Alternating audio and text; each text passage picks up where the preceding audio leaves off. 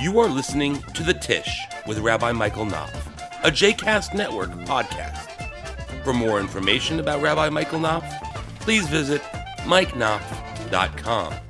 For more information about other JCast Network podcasts and blogs, please visit jcastnetwork.org. Okay, we are learning uh, Netivot Shalom, uh, the the book of the Slonim Rebbe, Rebbe uh, uh, uh, Shalom Noach um, of uh, of Slonim, um, and uh, we're reading uh, his uh, first essay on prayer, uh, which he titles Avodah Shebalev Zot Tfilah. Prayer is the worship of the heart. Prayer is the service of the heart.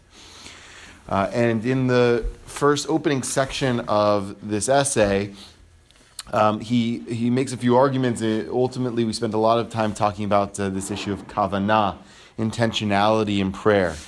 Uh, and, uh, and then uh, toward the uh, end of, if you're looking at that page, that first page, the second column, at, toward the bottom of the, of the last paragraph, um, he uh, uh, uh, really kind of hits home what he sees as the essence of prayer. When we talk about prayer, right, that we conjure up maybe a lot of images.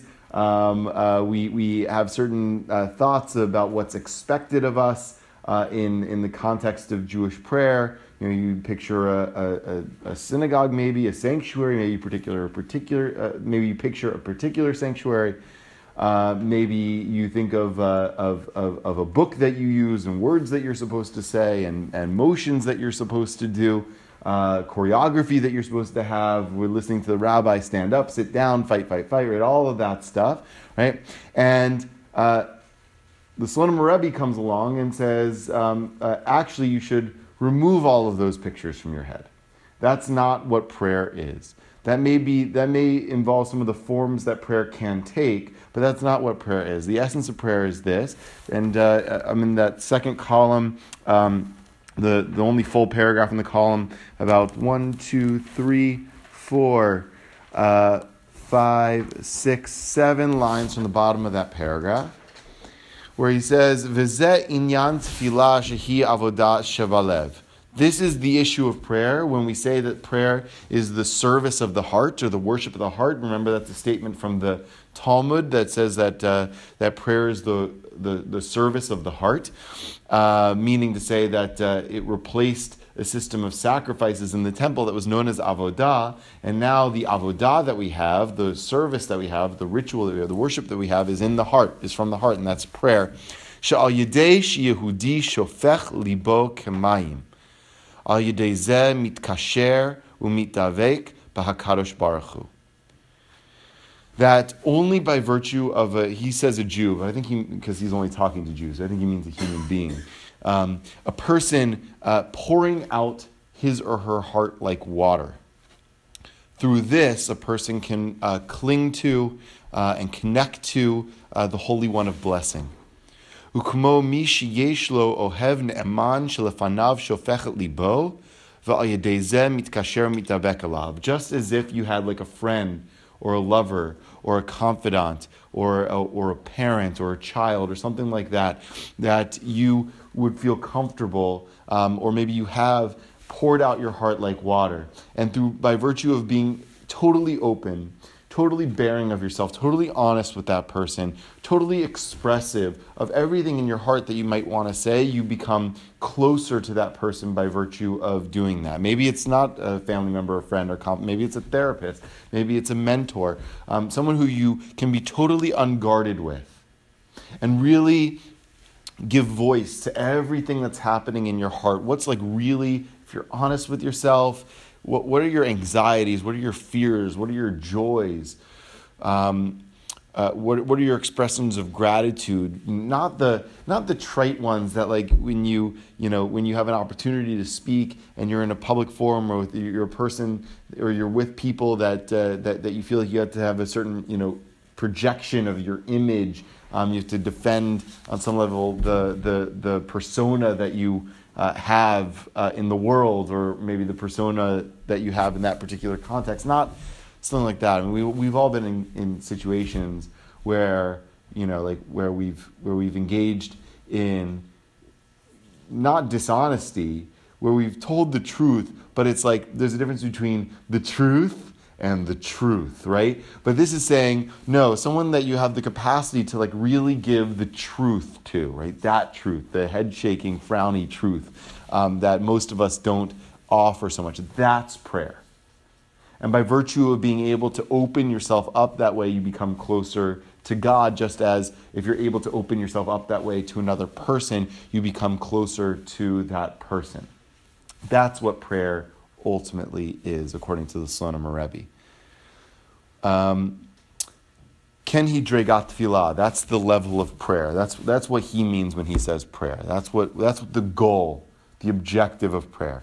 That might happen at home, right? When you're just, uh, you know, in bed, right? That might happen for me a lot of times. I think I mentioned this in, uh, before. When I go to the mikvah, I can pray like that. I can like really. There's something about being you know standing naked before God, like literally, right? And um, uh, it might be in it might be in shul. I mean, you know, I think that what I would say as the rabbi trying to construct prayer experiences in synagogue is I, I wish people walked into the building wanting that to be their experience in prayer, having genuine outpourings of emotion in that context, not waiting for the stage directions from the rabbi, right? But when you feel like standing up, that's when you should stand up. When you feel like sitting down, that's when you should sit down. When you feel like um, uh, jumping for joy and dancing, that's when you should jump for joy and dancing and not worrying so much about what other people are going to say about you, but worrying more about how am I going to actually give full expression to what's in my heart, right? That's, that's what I think should be happening up, up there, um, but doesn't always happen. Um, Shigam b'shi'ilat tzarchav mitabek v'Hashem margish avatoy barach. Right, even in, in asking for your needs, uh, you feel God's love and you feel closer to God. V'chi rak hu yibarach rotzev yachol azorlo. Right, the feeling that uh, that there's only one force in the cosmos, one uh, one entity in the world that can really uh, that can really understand you, that can really help you, that can really see you in your totality right? Um, and so, you know, so even more so than, you know, picture a person that you felt that you could be, you know, as totally unguarded with as you possibly can be, to really pour out all the secrets of your heart to, um, uh, and, and uh, picture that person, you know, times infinity, right? So, so God being the entity that really sees to the depths of you right? You know, I mean, I think I said this in, in, in, a, in a sermon that I gave on Yom Kippur, right? The, the whole idea of praying to God is that there shouldn't be any embarrassment, right? There shouldn't be any guardedness because the person, the entity to whom you're praying already knows, right? Um, you just need to say it, but that entity already knows. God already knows what's in your heart, right? Um, and, and also times infinity in the sense that um, that you know your, your, your spouse, your therapist, whoever that person is in your life, they might be able to uh, help you a little bit right? But they have their own stuff that's going on, right? Therapists that deal with transference and all that, right? Your spouse um, has their own, or they can listen to you pour out your heart, but ultimately they have like a certain box that your spouse wants. Your spouse wants you to be in the spouse, spouse box, right? And um, they don't necessarily want to be your your therapist or your sounding board for all the deepest, darkest desires of your heart, right? Um, it's probably not good for your relationship if that is all right. So so, and they can't always help you, right? With every, not only because of the limitations of the context, but also the limitations of just human ability, right? So the whole idea of prayer is giving expression to, to, to what's in your heart in the presence of someone uh, or, or, or, or, uh, or, or a, a, power um, that, that actually has the capacity to, uh, to intervene in a meaningful way. Okay, let's, uh, let's go on a little bit more. Yeah. Yeah. Uh, um, from the comma, that. v'chi rak hu yitbarach rotzeh v'yachol la'azor lo. Right? Only blessed God uh, wants to and can help you.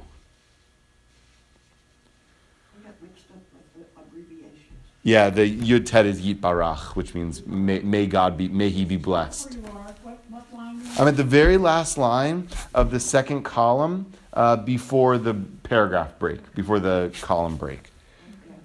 See? Yeah. Um, okay, now I'm going to go to the next, uh, the, the next uh, section of the essay under the Hebrew letter bet. Okay? The first couple of lines there. Yeah. Oh, sure. Yeah, yeah. No, this, I, I, please. um, I, I don't know, what's the reality of reaching the point that you just described? Obviously, that's not uh, everyday kind of experience, I don't think. Um, and, and I'm wondering, how do you place that within the confines of, of, um, of your life, even your prayer life? Yeah. Well, so, uh, I mean, you tell me. Is it. it uh, That- What you describe happens occasionally. Okay. But really rarely. Um, That doesn't mean. are you speaking personally or are you speaking abstractly? Uh, Personally. Okay. And, and I think that it doesn't, and that's okay. I don't think that you, you reach those kinds of depths without a lot of, um, either reason or, Right. um, you know, something going on in your life that, that Right. puts you there, or, Right. or e- even the knowledge to be able to get there. So I'm just wondering, w- when you say that, what's the, you know, what's the likelihood necessarily of that, of that happening? Or is there?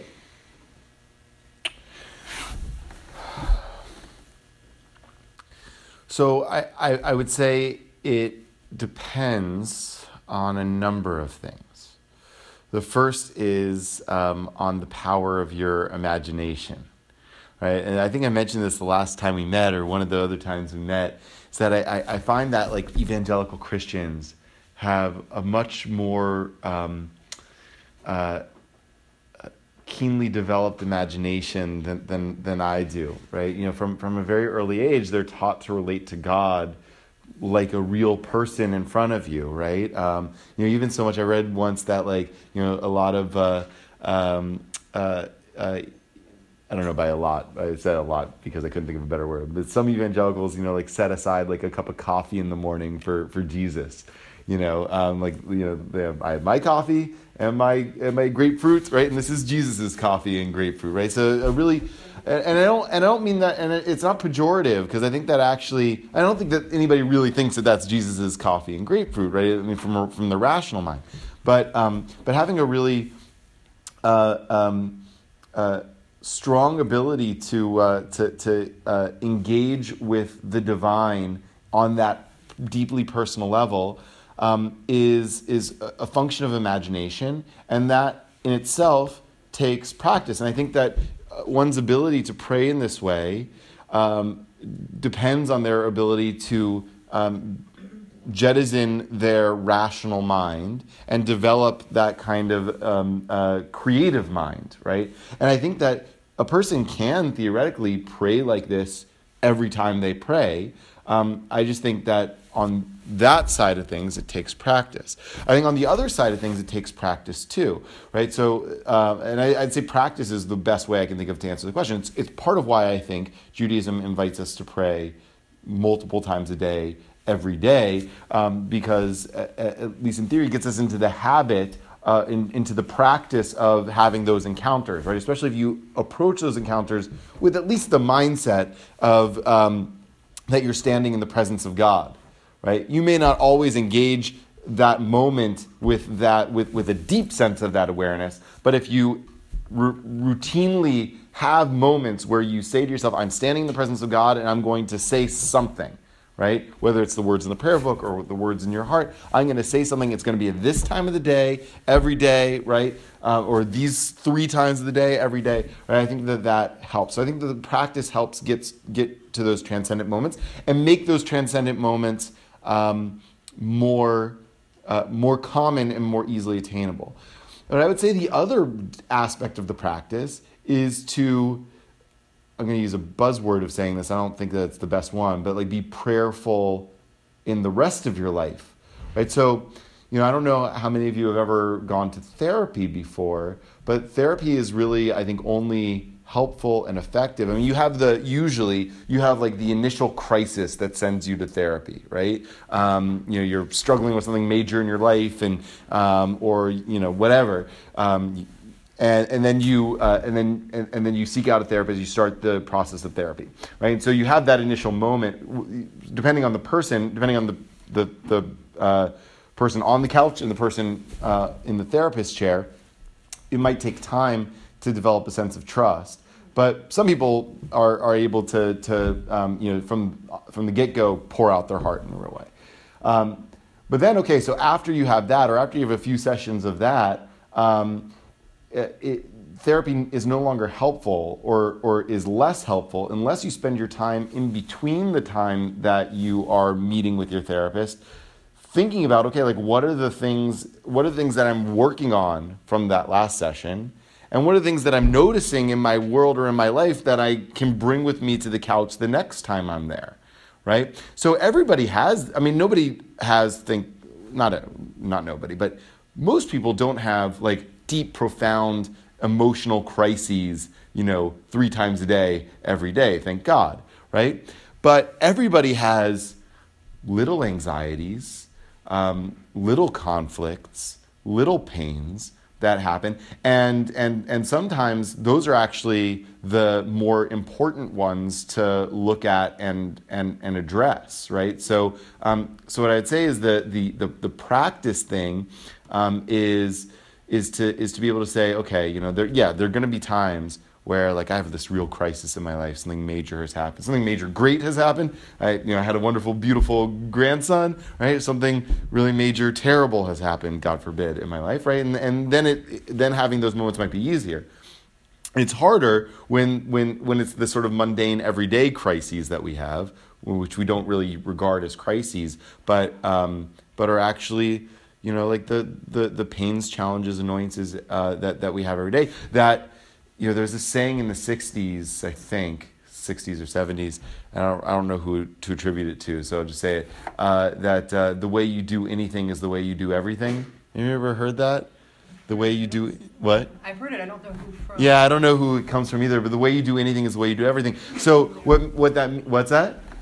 Timothy Leary. Was it Timothy Leary? Maybe. Well, sure, why not? Why not? Um, so, um, the, I won't even get. Okay, so um, so what what that what I what I take that to mean is that the way I relate to the major crises in my life is also the way I relate to the like everyday interactions of my life in some ways, right? So um, so part of the the opportunity of prayer is to be able to take note of those little things and bring them to God as if they were important things, right? As if they were major things, right? Um, I'm not. I, I'm, I'm. I'm speaking that almost entirely out of theory. Like I don't think I'm great at doing that, and most of the time in prayer context, Nancy, I, I find myself uh, struggling with exactly what you're struggling with, right? Which is there are times where like I get the big fireworks, right, and I can bring the big fireworks, and there are times where I'm just you know reading the, reading the words out of the prayer book, yeah I was just going to say the likelihood of us doing that in a synagogue of people, um, personally zero. But the likelihood of doing that when you're alone, and I think when you're by yourself, um, maybe for me, when you're by yourself, you can do that. I, I, I just think because we're who we are, we're not going to jump around the temple and dance and scream and pour our hearts out so much. But I think when you're alone, you're much more likely to, I mean, I feel that way. Mm-hmm. I think it's. I'm not a dancer or a screamer anyway, but they, I mean, I think for me, this is going to be a very strange statement, but I'm going to make it anyway. Because so much of my life is spent with my back against the wall due to poverty, disability, and because I grew up Christian, with a real concept of God, not just a real concept, a real relationship with God. It was something I cut off from Judaism when I converted, not because anybody told me I had to, but because we didn't do it right. up there. Right. And in the last two years, you've kind of watched Rabbi as I've as that's been pulled back in. And when I sit in that room, almost I, I have my off days, but almost every prayer session is like that for me. That's why a lot of times I'm sitting very casual because I'm in conversation. I'm not doing ritual. Right. I'm with everybody else. But for me, it's deeply personal. But like I said, I think I have the advantage of poverty and disability that puts my back against the wall every single day. And so without that relationship, I'd collapse, I'd implode. Listen, I mean, you know, uh, the book of Deuteronomy uh, points that out, right? That uh, that um, success and affluence, um, prosperity is the word I was looking for. Prosperity uh, is uh, uh, um, uh, something that tends to distance us from this re- kind of relationship, right? We don't. We no longer feel like we need God in, um, which is actually precisely why it's the maybe the most spiritually important, right? Um, uh, because uh, because you know, prosperity can be um, a, a, a, shield or a weapon, um, uh, and, uh, and and and um, so anyway, but but I, I, think that that's a really important insight um, that you know in in uh, in a in, in a context where um, um, let me rephrase what I want to say. The the that everybody has emotional and spiritual challenge. Um, everybody on some level has physical challenge. And the, um, the, the, I think the, I don't know if it's a matter of poverty or not, but what I would say is that um, uh, that that awareness of vulnerability, right? Um, the the the willingness to acknowledge vulnerability is easier for somebody uh, for whom self identity is I know I'm vulnerable in all of these ways, right? Um, whereas somebody who is who doesn't walk day to day with that awareness um, uh, can can use that as a mask for their real vul- for their for their for, for what's really going on inside. Um, uh, and, and in some ways, you have to strip that pretense in order to have this kind of relationship, which is part of why it's hard in synagogue, right? Because you, you know, like you, all the other people there, uh, you don't want them judge. You want they, you want them seeing you a certain way, right? Um, and what's required here is is vulnerability. Now, I, what I would say is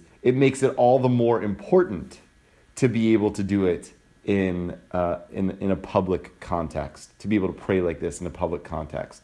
Because um, as a spiritual exercise, you're acknowledging the reality that, um, uh, that first, um, in the same way that you don't want others judging you for th- those raw emotions, that's an important spiritual practice about how you should not judge others for their display of the, their brokenness, right, and their pain.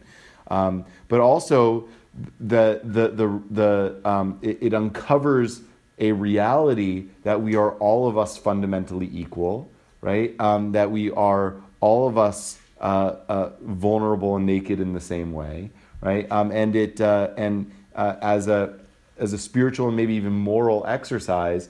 Um, to be able to do that, to be able to have a, a, a community in which that's encouraged, um, reinforces um, a, a, sense of um, uh, a, sense of uh,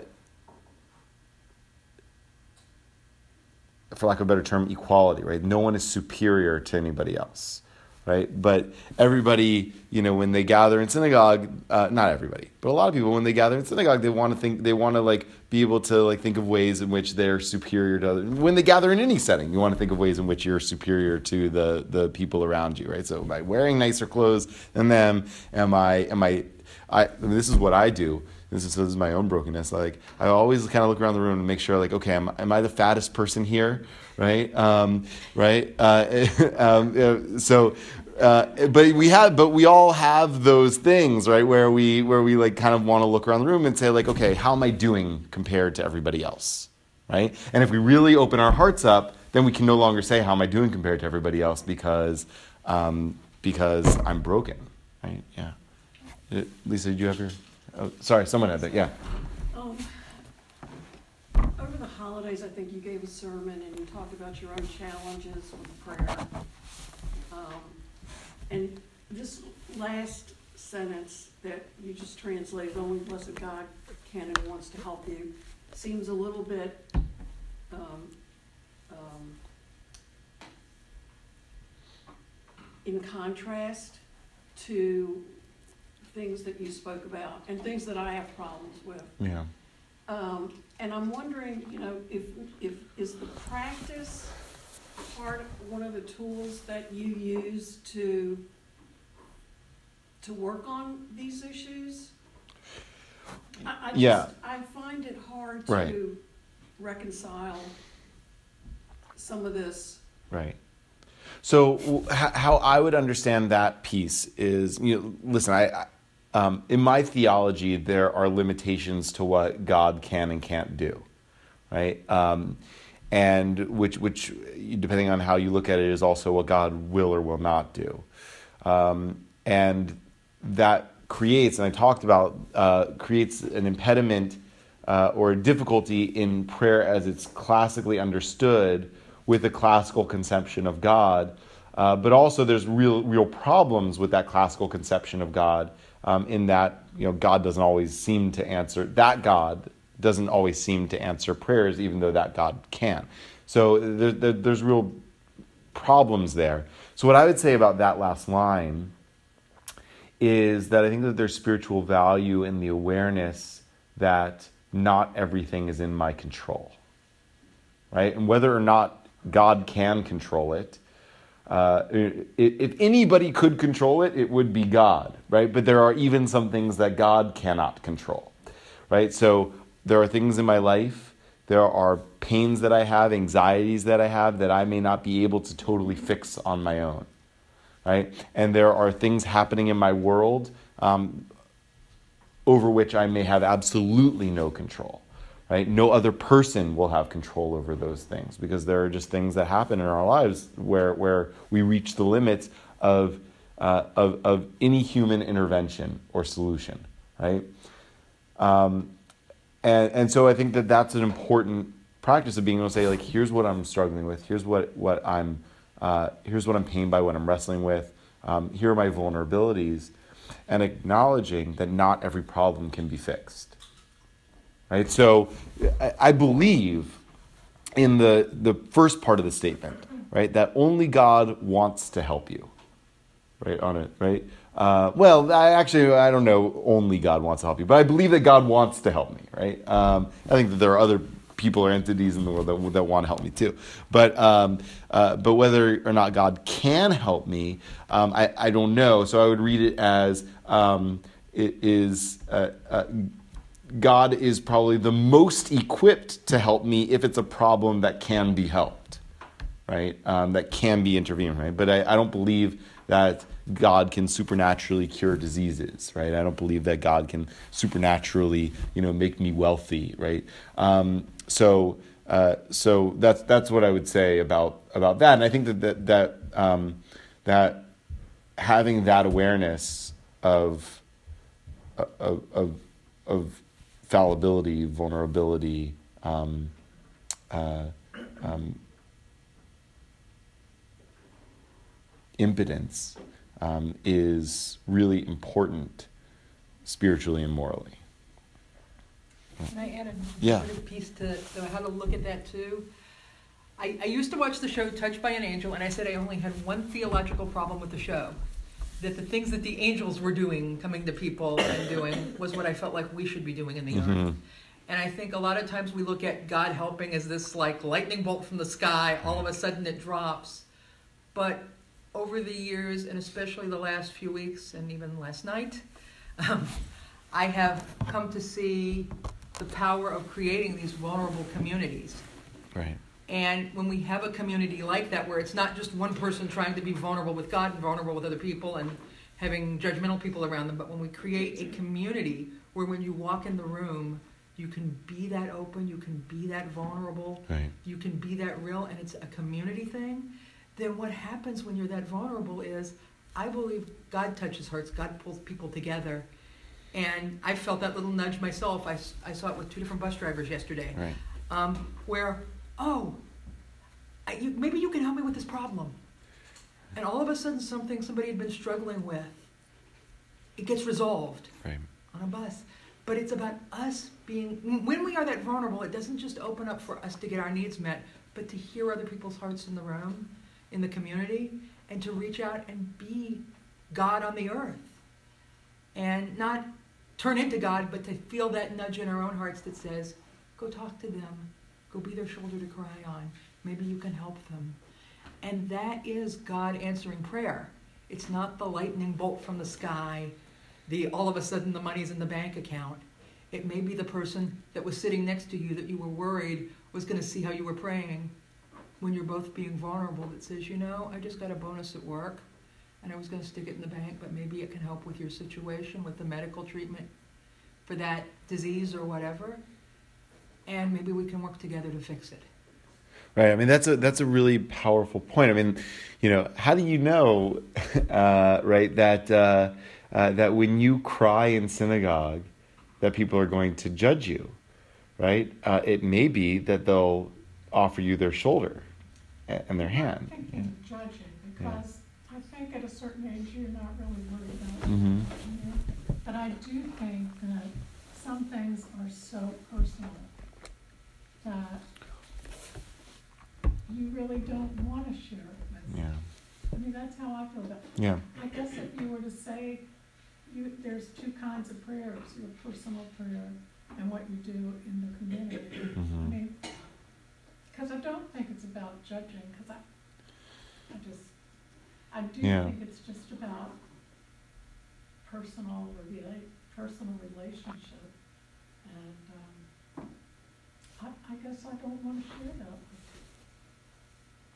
Mm-hmm. anybody. Yeah.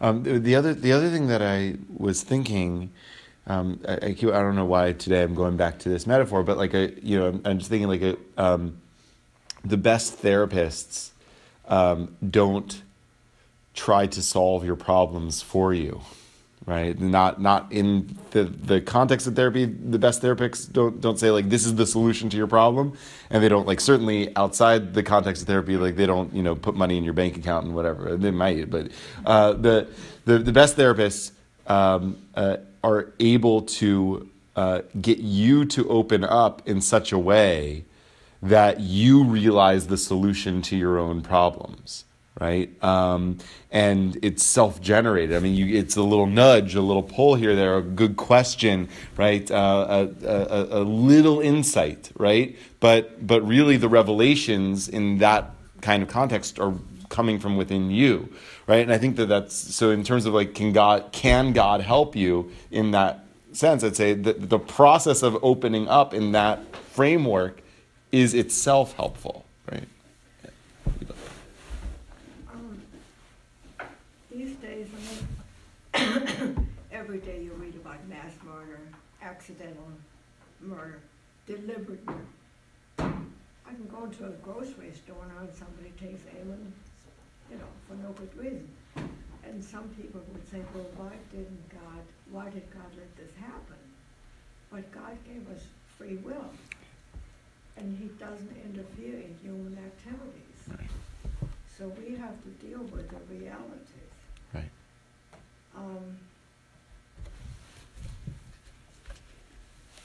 no matter how awful it is, I mean, you have a child die, you have things like Right. that happening. Right. God doesn't interfere, he doesn't practically heal the child suddenly, you know, things like that, or have that pe- person get out of the way so the, the shoulder won't hit you. Right. Right. And, and, and, and so that you know, uh, uh, goes to this conversation where, where you know, praying to God isn't about God asking for God's supernatural intervention, right? It's, it's, uh, it's, it, part of it is, is becoming aware of our own vulnerability, right? Um, and our own powerlessness um, and our own fears about that. Lisa, did you have your hand up? Uh, yeah, um, sorry, this is- uh, big difference between when you were talking about the Christian and Jewish religion. I feel like the Jewish culture has had to do so much to hold on to its existence that a part of the prayer and the prayer cycle being more rote is because they want to specifically hang on to this. And it's not Yeah. necessarily a problem that the Christians have dealt with. Right. So um, that's been so embedded that then when you're in synagogue with people who have been raised that way, it's that's a huge important thing. And to let go of that is maybe to be letting go a little bit about what we're also afraid of losing potentially. And um, I think for the for the God piece, um, in general in prayer, the kind of prayer that we're talking about, or the Rebbe was talking about, um, it's the place where you go so inside yourself that you feel uh, real truth and love and total acceptance. And if you want to call that God, but everybody sometime has felt that space. And I think that's the kind of prayer you're trying to get to. So even when terrible things are happening, or little day-to-day problems are happening, if you can come to that place of truth and love and total acceptance, it's easier to go out in the world. And for me, that's God, that place. But I don't think you necessarily have to believe in any specific kind of God to come to that place. And I think what what helps me to get there is preparation and, and for sure Judaism does that with like Yom Kippur and you know where you're taking all of that Mhm. time and, and even as you said in the mikvah when you go through those processes of preparation it really does help. And even what we do before this class just going to a chant going to the breath and I think for for Buddhists with breathing first. And for sure for me in synagogue when I feel all around and maybe I'm more self-conscious than you because now I'm going to be speaking in a language that's very new to me and I don't know the words. So go like intentionally going to a breath and taking a breath before I go to any kind of prayer any kind of preparation like that whether it's you know how lighting the candles in Shabbat of course you feel more in tune in that moment Right. than when you don't have preparation and I feel like that's a part of the kavana if you just come in and blah blah blah, and then you're talking about what happened to, you know, Mary on her way in, it's very hard to get to that place in synagogue. Yeah. And I think um, maybe as more people do that, you know, you've done a few things to open up, maybe it gets more comfortable and more familiar, and then it is an easier place to go to, you know. Yeah. So that's the practice piece of it. Yeah. Yeah, but I think the preparation is just, even if, even if I'm saying a small prayer during the day, even if I'm feeling anxious about something or just uncomfortable, I have to take a breath first. You know, I have to just take a few breaths. And as the rabbi said, okay, you're before God, here's your chance to be in total love and total acceptance without judgment. And where nobody else can help you is, I may want to help you with all my heart, but I, I'm going to have some preconceived notion of it. I'm going to have my own interpretation of it. But if I can get to that place in my heart, there'll be no judgment. It's a place I can go and just get to the reality. Yeah, this is this is a terrible thing, or this is a whatever. This is a thing that's making me anxious, and it's okay. And and it'll it'll help me to move forward. It doesn't necessarily change things except my perspective, you know. And I think when you go through day to day life like that, then you come across things and you can live more in prayer Yeah. because you have practiced at that. Yeah. So it's a really good segue to the next part of uh, his uh, of the Slonimer's essay. So if you look at the that first page where uh, at the break in the column where there's a letter bet, and then we'll move. It, we'll do those first two lines, and then move on to the next page, which uh, starts on the uh, top right hand side has the Hebrew letters Kuf Pei Bet. And it says, L'or ha'amor she'inyan tefillah hi uh, dve- hadvekut b'Hashem. Uh, so uh, more on the subject uh, that uh, prayer is uh, connection to God or clinging to God. Shu harambam b'madrigata tefillah. And that's what the my if you remember back a few weeks ago, a few months ago, whatever. Um, he introduced his essay talking about uh, Maimonides' laws of prayer. So that's what Maimonides talked about. Um, was the was the goal of tefillah of prayer was connection to God or, or clinging to God. Sheyeh libo panui lama'ala ki'iluhu omed bashamayim. That one's heart should be open upward as if he were standing in heaven. V'chen hu de'ita uh, aruch. So it's also what's found in uh, the Shulchan Aruch, which is a code of Jewish law. Um, Shechasidim v'anshe ma'aseh hayu megi'im betfilatan lehitpashtut hagashmiut. Okay, this is a principle of Jewish law. It's amazing. This is not just some like highfalutin, um, uh, you know, uh, spiritual mumbo jumbo, right? This is like concrete, like you, you know, like what does the law say about right? So um, that uh, that pious people and uh, and and people of uh, of virtue um, should get in their prayer to a place where they transcend their physical being. They transcend physicality. Physicality. Hit pashtut. They leave behind. Hit pashet is to like just to to to like um, to strip off uh, your materiality, right? So prayer should be an opportunity, a moment of of, of total transcendence from the physical. Um, I think I've mentioned this in some of our meditation services. My uh, my, my friend uh, Rabbi Andrew Hahn, who who goes by uh, the name the Kirtan Rabbi, because he like fuses uh, uh, rabbinic Judaism with a with a form of uh, meditative practice called Kirtan. Um, and he says he he took this from some I think the Alter Rebbe, who's the first Rebbe of of Chabad Chassidut, said something to the effect of I think he made it I think Rabbi Hahn made it uh, this pithy statement, but um, nothing became something so that something might become nothing. Nothing became something so that something might become nothing. In other words, God created the world from nothingness, something came from nothing, so that something might return to nothing. In other words, the goal of creation is to return to our source, is to get back to that um, that, that, that deeper level of reality um, where, um, where all is one. Um, and, uh, and so that uh, um, what he would say in meditation, but also in prayer, the goal is to dissociate yourself from the illusion of your material existence. Right? That on, on it's like Yoda says, right? We're, we're not this crude flesh and matter, we're beings of light right? Um, so that so the the objective of prayer is to be able to to um, to see yourself or to be um, that being of pure light and and transcend your physicality.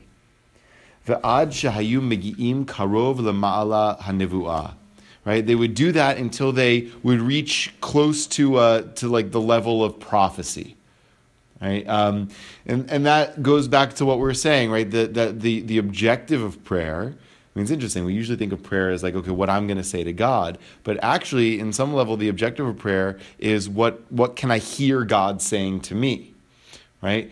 So it's, you know, when, when, I, when I pour out my heart, what's that insight that's going to come from pouring out my heart?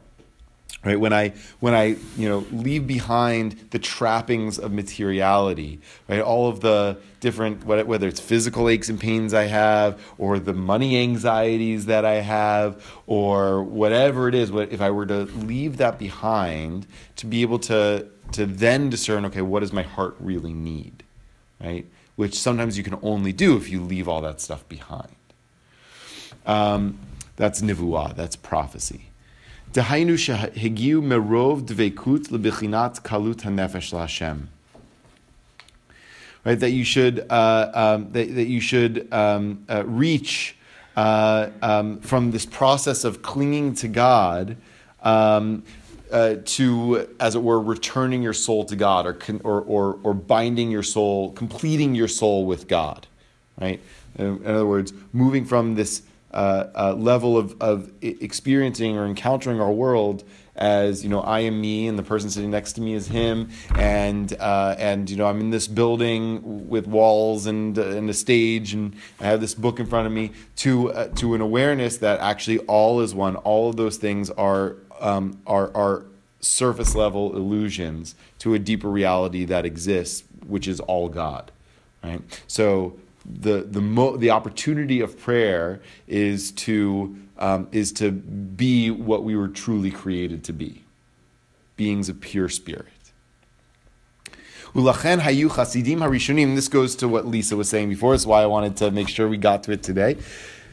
and some of you have heard me teach this text before. Ulachen hayu chasidim harishonim shohin sha'a achat kodem hatfilah להתכונן ולהתבונן להגיע לדרגות הדבקות הללו. שלibam yu muchan litabek v'Hashem. And that's why the early pious ones um, would, would meditate for an hour before they even prayed, right? They would come to shul and they would sit and meditate for an hour before davening started so that uh, they could prepare themselves and, uh, and, and uh, make themselves aware and understanding so that they could reach the level of, uh, of connection and closeness to God, um, that they so that their hearts would be prepared to cling to God, right? And that takes preparedness, right? That takes uh, intention. so I think, I think of those days where um, I like come home straight from like a meeting or like dealing with whatever kind of business I have and I and I'm going like an hour later out to another meeting which may or may not be connected to the previous work that I was doing. And in between that hour I have to like go home and and like you know show the kids that I'm like still alive and a presence in their life or whatever right? But I so I like blow in the door from that meeting or from that phone call or whatever it is and like I know I'm like on my way out to this other meeting, and in between I'm playing with my kids, but really, my mind is not with playing with my kids at them, right? My mind is still there and there, right? What I got to do to prepare for that thing and what I'm still dealing with from this thing, right? Versus the days where like where I, I have moments to sort of like shift my intentionality, say like I need to be present, like actually not just physically present, but actually present for for my kids, so that my mind is not still at work when I'm playing with them. So that's the same thing with prayer, and I think that this uh, happens a lot in the context of especially um, con- synagogue worship, but I think even personal private prayers like this too. Maybe you set aside time for it, but like uh, for most of the time that you're there, you're still in the parking lot or the or, the uh, or the um, traffic that you were sitting in on the way there or the fight that you had with your spouse before you got there. And you're already like like planning okay like what's the grocery shopping I need to do after? Or like what's what you know what um, what what's the what, what do I have to do to get my kid to like the soccer game on time whatever right? And so in the space of prayer there's actually not a lot of time not a lot of space for uh, for for real connection, real presence in that moment because you're because you're elsewhere during it, um, and that's why practice is so important, right? Uh, because it uh, it it, it uh, um, enables intentionality. Um,